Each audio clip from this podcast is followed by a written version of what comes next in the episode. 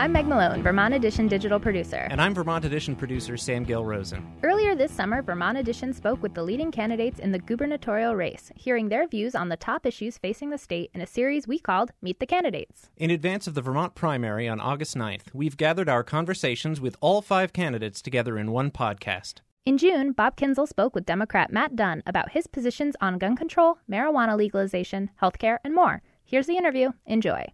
Matt, welcome to the program. Bob, great to be back. Let's start off talking about taxes and Vermont's overall tax system and tax policy. The state relies very heavily on the personal income tax, the sales tax, the rooms and meals tax to help pay for the state's share of the general fund budget. As governor, would you support efforts to change this current balance of taxes? I mean, for instance, would you support efforts to expand the sales tax to include services? So I think we need to look at the overall tax system in the state of Vermont in the context of where we're going as an economy, and that's that's really important. And when we do that, I'm going to be looking at one thing, which is, are we basing the way that we pay for our services on ability to pay? Uh, that's what I've done in my entire career. Uh, I think people can uh, universally say that uh, the value of your property, for instance, uh, doesn't reflect your ability to pay. And that's why I focused on uh, making that change over a period of time and how we fund education. Uh, and we need to continue down that track. The other area that I think is important is that we look at taxes on Social Security benefits. Uh, you know, I've been talking about this for a couple of months now, and we came out with a specific proposal because uh, I don't believe that middle-class uh, seniors uh, who are living mostly on a fixed income uh, should have their Social Security taxed. Uh, and so we're proposing to eliminate uh, income tax on Social Security benefits for middle-class Vermonters. Uh, and then the rest of the tax code should be looked at in a in a broader context. And I think we have an opportunity to do that with a new governor, new lieutenant governor, new leadership in the House and Senate. Uh, go back to perhaps the Blue Ribbon Commission that was brought together, I think it was six years ago, to talk about what a you know revenue system for the future might look like. And everything should be on the table. So if you look at something like the personal income tax, do you think if it's if you want to make changes based on ability to pay, would you make the rates more progressive so that middle-income people pay a little bit less and wealthier folks pay a little bit more?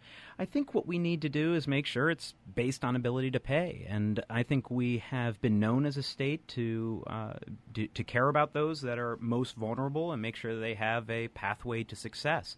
What struck stuck out to me as we were uh, looking at the taxes in the state of Vermont is that we are one of the few that taxes Social Security benefits. And as most people know, those benefits are actually taxed twice. You get taxed on the income before it has to go to Social Security, and then it's taxed when it comes back. And so that's where I would focus uh, our energy in trying to right-size that. It's clearly a regressive tax, uh, the tax that comes on Social Security benefits to middle-class Vermonters, and I believe that's where we should start. How much would that cost, and how would you pay for it? You know, we haven't looked at the total numbers of dollars that it would cost uh, because I think it has to be part of a comprehensive overhaul. And the way that I would pay for it is by adjusting the uh, income tax to make sure that we are covering uh, whatever is lost through that uh, particular exemption. But I believe that it's the right thing to do, uh, that individuals who are on fixed incomes should not be the uh, first that we look to uh, in order to support our services. And how about with property tax burdens? Would you also shift more of that burden from the property tax over to the income tax? No, I, Bob, I had the good fortune of being uh, in the legislature uh, through the, the nineties and the early two thousands, and was very proud of my record of moving the way that we pay for education towards ability to pay, um, and we need to keep moving in that direction. Uh, no one in Vermont who's on a fixed income should be choosing uh, between, you know, covering their property tax bill uh, and and figuring out if they have to stay in our state. So we we need to continue to move in that direction. Uh, I grew up in the town that gave us Herb Ogden, who first put this issue on the table uh, back in the seventies and eighties, and I believe we need to continue in that direction. I mean, we have income sensitivity now, so for families that have a household income up to around one hundred twenty thousand dollars, they're going to pay their school taxes based on their income, not the value of their property. Does it need to be expanded further? I, I think it does. I think it does. I think it can uh, expand even further. I think we also need to make sure that we're covering things on a statewide basis that affect tax rates disproportionately. Um, that's why I believe that extraordinary special ed costs should be covered by the state uh, rather than it's being something that lands on one small school or another. Uh, it doesn't uh, do any good, as it as it may stigmatize a particular family, uh, and it isn't good uh, fiscal policy to have uh, the the choice of a family to live in one community to have a disproportionate impact uh, on that community. Let's take a look at the issue of guns. You've called for a Vermont law that it would expand background checks for all gun sales, including private sales. You've also called for a ban on the sale, I think, of military-style assault weapons. Is that correct? So I've said that I would uh, sub- I would sign uh, a bill uh, that uh, banned military assault weapons if it was workable. Uh, but I believe that the real priority has to be on universal background checks. And, you know, no one uh, in this country can uh, be unaffected by the tragedies that have taken place over the past year, and particularly the horrific events in Orlando. Uh, and as a parent uh, who had to answer the questions from my kids, who are, you know, eleven, seven, and six, uh, I want to be able to do something. Uh, and in our research, in reaching out to advocates on all sides, uh, I am convinced that what we need to do is to implement universal background checks to make sure that people who are Uh, criminals and uh, mentally ill are not able uh, to to buy firearms in the state of Vermont. And it's uh, past time. Uh, we need to make sure that that, that happens. Uh, and I will look at uh, you know any other proposal that uh, looks like it will actually have an impact. So opponents of this are going to say, hey, you know, criminals don't pay attention to this stuff. You can put background checks in place. But if a criminal wants to get a weapon, they're going to. Yeah, that's that's not what the evidence shows out there, actually, is that if you have a true universal background check, uh, and that's, that's enforceable, uh, and you are uh, making sure that all Vermonters uh, know that it's their responsibility to do a background check, uh, it will make a difference. Uh, and the the reason that I believe it will make a difference is that no Vermonter wants to wake up one morning and find out that the firearm that they sold to someone was used in an atrocity.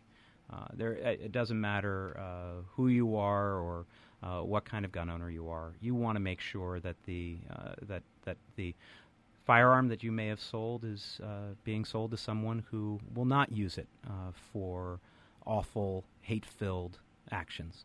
Uh, and that's what I believe a universal background check will achieve.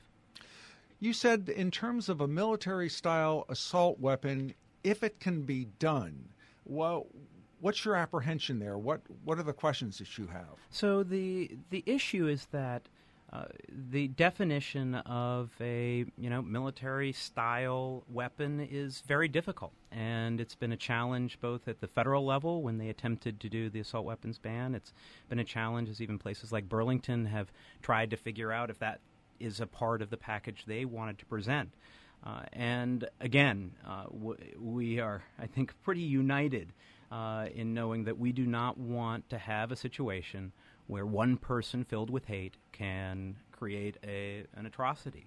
Uh, but uh, we need to make sure that we are uh, doing things that will work, uh, that we can actually get past, Uh, and that will make a difference. And I believe that a, a focus on universal background checks is the right first step. Uh, and again, uh, if there is a bill that is passed that, that's workable uh, to, uh, you know, limit the number of military-style uh, assault weapons, I, I will sign it. So there are thousands of Vermont hunters who use semi-automatic rifles during deer season. Mm-hmm. Should those be banned? No. So Absolutely not. No. And this is where it becomes difficult uh, because the uh, definition of a firearm is not an easy thing uh, by any stretch.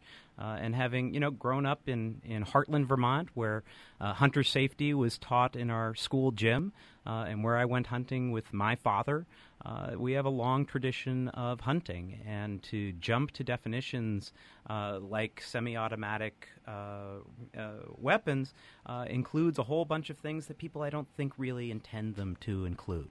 So that's why I think we need to focus on universal background checks and then make sure we're looking at all options that are out there and not leave anything on the table. I've, I've been very proud of, you know, my hero John Lewis, uh, who's also being joined by Peter Welch and others, by taking action in uh, D C, because we have to have this conversation. As uncomfortable as it may be, the activities that have happened f- force us to be having this conversation of what a good pathway is forward. And Washington has become so gridlocked that they won't even allow to have that debate in the people's house. You know, that's a real problem. And if there was ever a place where we could have that debate, uh, where, frankly, we can show the rest of the country that people who may have different views and opinions and a, and a long tradition of supporting uh, sportsmen, uh, it should be in Vermont. And so we need to have everything on the table. Uh, we need to have that, that debate, and we need to come out with solutions that actually make a difference. The other one that I would mention is uh, I think we need to be enforcing some of the laws that uh, haven't been enforced to date. Uh, there should not be straw purchases uh, at gun shows. Um, that's something that is, uh, you know, banned federally currently. Uh, it should not happen in Vermont um, because we know, at least from you know, some evidence we've seen, uh, that those kinds of straw purchases le- lead to guns going into the hands of other people uh, and then out of state. And, and Vermont has changed, and in no small part because of the heroin epidemic uh, that has changed the nature of, of violence in our state, and situations where uh, firearms are being used as currency for drugs. And uh, we can't, with a good conscience, uh, allow that to happen. We got an email from Mill in Hartland who wants to talk about education.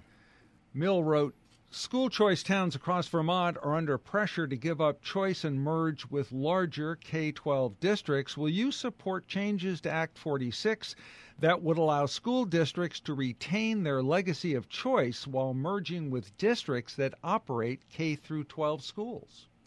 Well, and I appreciate Mill's question. And I, you know, I believe that the mosaic of educational offerings we have in Vermont is one of the things that makes us truly special.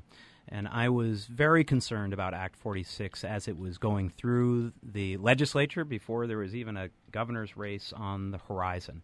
Uh, and the reason that I was concerned was that I felt that it was jumping to merging of governance at a nine hundred pupil number without thinking about that wide variety of uh, educational offerings in schools and school districts. Uh, and some of those uh, are ones that Uh, allow for really great K eight schools uh, and then have had, you know, a century of tradition of tuitioning out. Uh, and they give up governance uh, of those high schools in order to have uh, those options. Uh, and I think that's a fine decision for local communities to make. Uh, but I also believe that there is not a cookie-cutter approach to any of this. There are some changes that I think we do have to make, and I appreciate the Uh, the the focus that generated Act forty-six, which we we do have a declining student population, and in some communities that have been talking about merging governance for a long time, a little extra help to allow that to happen, I think was just fine. Uh, but I think that if we are jumping to school consolidation uh, at those kinds of numbers, we're looking at situations where kindergartners uh, would have to commute an hour each way to school. And we all know what would happen to those communities uh, if that happened. So m- my approach would be to focus on eliminating uh, overhead. Uh, I don't think we need sixty superintendents for seventy-eight thousand schools. I don't think each school district needs its own payrolling system or its own electronic student records. That could all be done centralized and focus our money on delivering education. And then we can actually look at the state as more of a system and do assisted distance learning and allow for a class that's taught in one location uh, to be taken by one or two students in eight, ten, or twelve other school districts and locations around the state. So specifically, though, to Mill's question, your answer would be no. That my my belief is that right now the balance is right, and I think we're do- we have a good system uh, where some uh, communities that are too small to have their own high school are choosing to uh, tuition out high school, uh, and some who have decided to come together and have one unified uh, school system with more governance is working for them as well. Let's talk to Bob in Johnson. Hi, Bob. Welcome to the program. Hey, Matt. Bob Hoag, Lamoil Ambulance Service. I really appreciate you supporting Bernie Sanders and the way you're talking about it, but the fifteen dollars an hour minimum wage is above what I'm being reimbursed to be able to pay my people.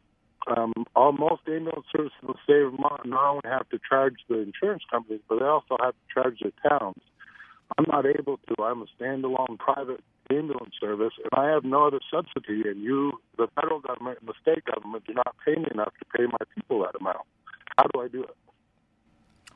So there's a, a real obligation all the way around. Uh, for, for those who, who don't know, I've, I believe strongly that we need to get to a fifteen dollars minimum wage over a period of time. And I th- believe that because I believe that no one in Vermont should be working a forty-hour week and still living in poverty. Uh, but that's going to take all of us coming together to make sure that that works uh, for our communities across our rural state. Uh, part of that is going to be the state government stepping up and saying that we're going to pay a living wage and that we're going to reimburse at a living wage. Uh, and the other is that we do some direct support to Vermont-based small businesses uh, who are going to be absorbing some of this impact. And I know that we can do that because, in fact, if we raise the minimum wage fifteen dollars an hour, there will be significant savings uh, in the state budget uh, because right now people who earn less than that Uh, receive a whole host of subsidies from the state. Uh, and that money uh, should not go just to fill a hole in the general fund. Uh, it should be directed at making sure that we're doing right by our reimbursements to organizations that are our partner. It includes the mental health services uh, organizations across our state. Uh, it should go directly to small businesses that are that are uh, based here in Vermont uh, to make sure that they can make the transition and do so effectively without harm and hopefully improving their businesses. Uh, and it's also about making sure that we get rid of uh, some of the, the other benefit cliffs uh, to make sure that when we get to that level that people can still continue to grow in their jobs without falling behind. We have this email from Marianne in Linden Center. Uh, she wants to know your position on industrial wind farms. There is a candidate in the race, Peter Galbraith, who has called for a ban on uh, these industrial wind farms. Marianne is an early supporter of yours and wants to know, what's your position? Do you support a ban? So, uh, you know, I want to start from the place that I believe that climate change is the biggest threat, not only to the uh, Vermont environment, but to humanity in general. And we have to be a state uh, that does our part, and frankly, that leads the way, uh, because when Vermont leads, the rest of the nation follows. And that's why I'm a strong proponent of getting to ninety percent renewables uh, by twenty fifty. Uh, you know, and I think that wind has to be a part of that mix. Now, does that mean that we need to have a system that creates uh, anger and consternation throughout our state? Absolutely not. That's not the Vermont way.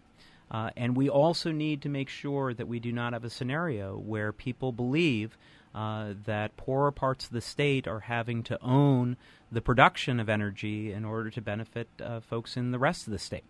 So I feel strongly that there needs to be more community involvement, uh, that there needs to be more uh, engagement uh, on a, on the whole in how we do these siting projects.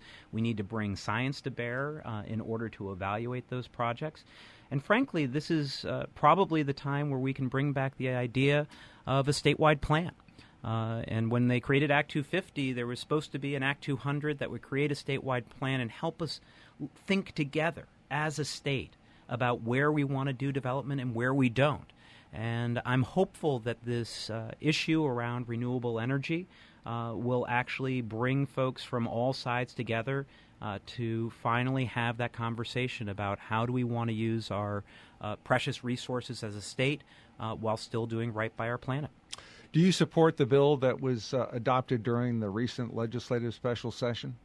I, I do. I do. I don't think it's going to solve the problems for everyone who are concerned about these developments.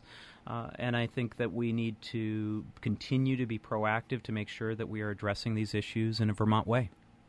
Let's talk about health care for a second.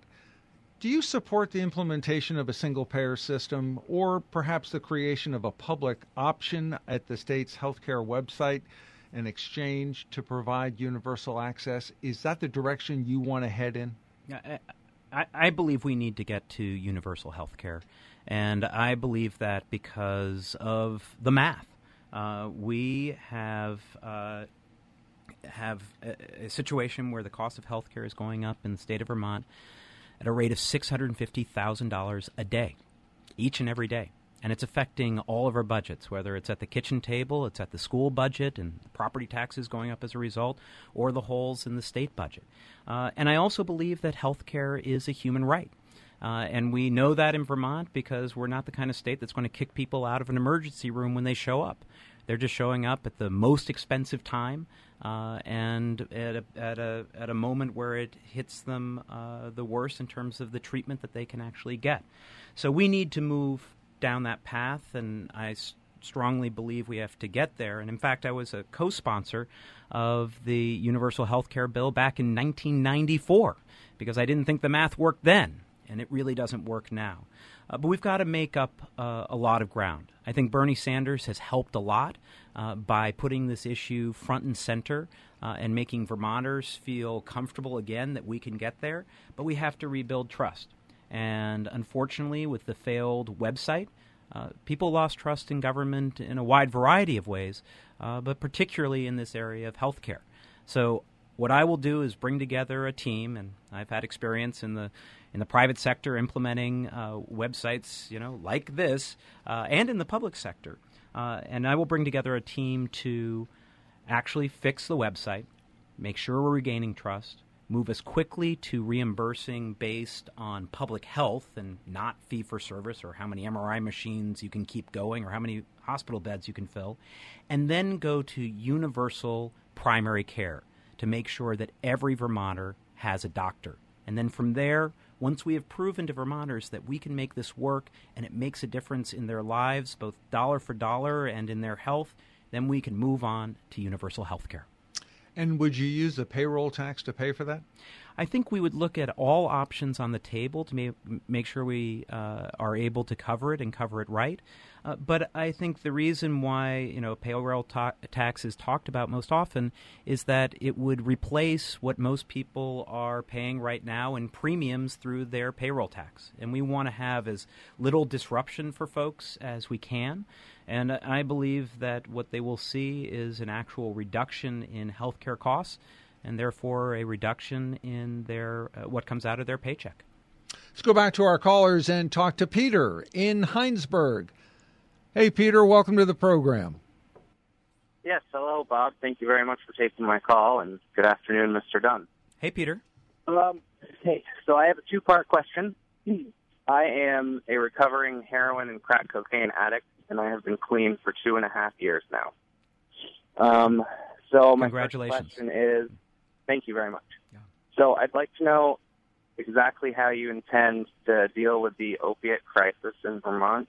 And also, um, when I in my drinking and drugging days, I saw countless times, countless times I saw people that have E B T cards or um, food stamps.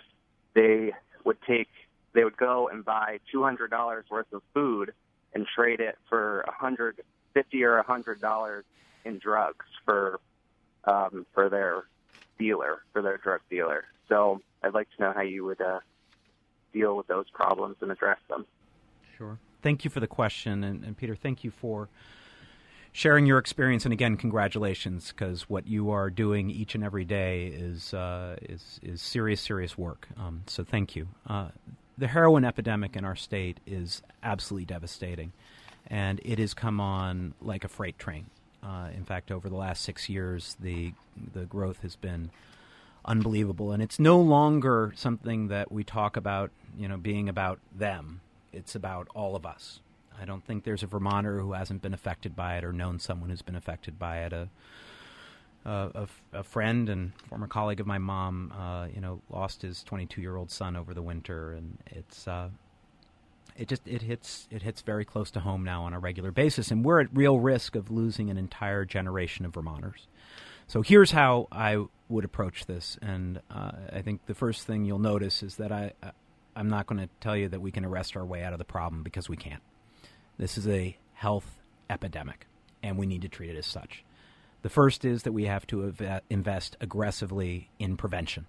Uh, if we invested a fraction of what we invested in reducing the rate of smoking, uh, in reducing heroin, we could make a big impact in making sure that young people uh, are not uh, starting down the path of, of heroin addiction.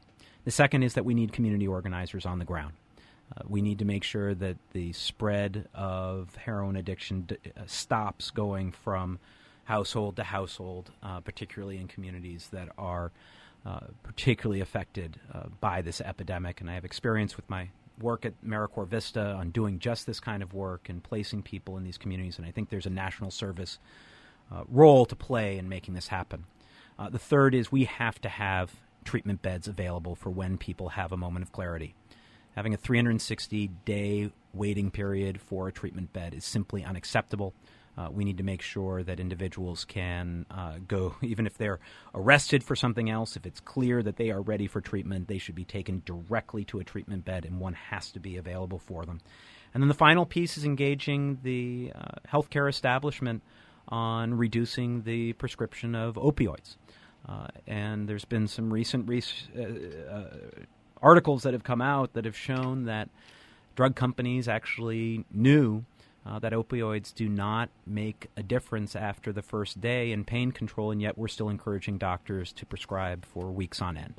Uh, and that's got to stop uh, because the overprescri- uh, overprescription of opioids is a contributor. Uh, opioids need to be seen as the last solution, not the first solution for pain. There are lots of other options that we can use, and some real bright spots for how community engagement can make a difference, like some of the work that's being done in Rutland. But we have to invest in it, and we have to take it on as the health crisis that it is. And what do you think about the legalization of marijuana? So I actually believe that uh, we need to move forward with the legalization of marijuana, because I I don't know anyone who thinks that prohibition has actually worked. In fact, if you talk to any teenager, they would tell you that it's easier to get uh, marijuana than it is to get alcohol. Uh, and we need to uh, move forward in a way that is a Vermont way. And in fact, I think we need to move relatively quickly uh, so that we're not having to react to other states that, as I understand, are planning on putting this issue on a referendum. Uh, if we do it right, uh, we will have a very careful and controlled mechanism for actual distribution.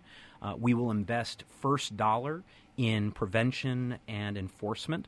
And as the parent of three children under the age of twelve, uh, my objective would be at the end of the day to have a significant reduction in the number of minors uh, who are using marijuana, because the research does show that there is a real impact on, on brain development.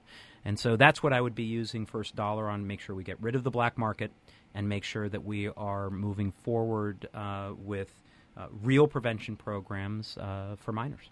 Got about a minute left, but what do you say to those folks who say Vermont already has two legal drugs, alcohol, tobacco? It makes no sense to legalize a third. You see, I would take just the opposite argument, that in fact, if we are able to legalize marijuana in a careful way, not jump into having edibles available and everything else, that we can actually reduce uh, marijuana usage for those under the age of uh, twenty-one, and that it would actually take it out of the black market, uh, where I, I don't think is a, a good place, where we're actually, you know, contributing Uh, to people who are knowingly breaking the law. Let's set up a structure so we can do it right, learn from other states, and make it happen here in Vermont. Matt Dunne is one of the three Democrats seeking the party's nomination for governor. Matt, many thanks for being on the program today. That was Vermont Edition's Bob Kinzel speaking with Democratic candidate for governor Matt Dunne. For more from the candidates for governor, head to V P R dot net, where you'll find all of our coverage of the gubernatorial race, including debates between the Republican and Democratic candidates, A M As with each of the candidates, and the latest news on the campaigns. And of course, tune into Vermont Edition on Wednesday, August tenth at noon and seven p.m. for results and analysis of Tuesday's primary. I'm Meg Malone. And I'm Sam Gill Rosen. Thanks for listening.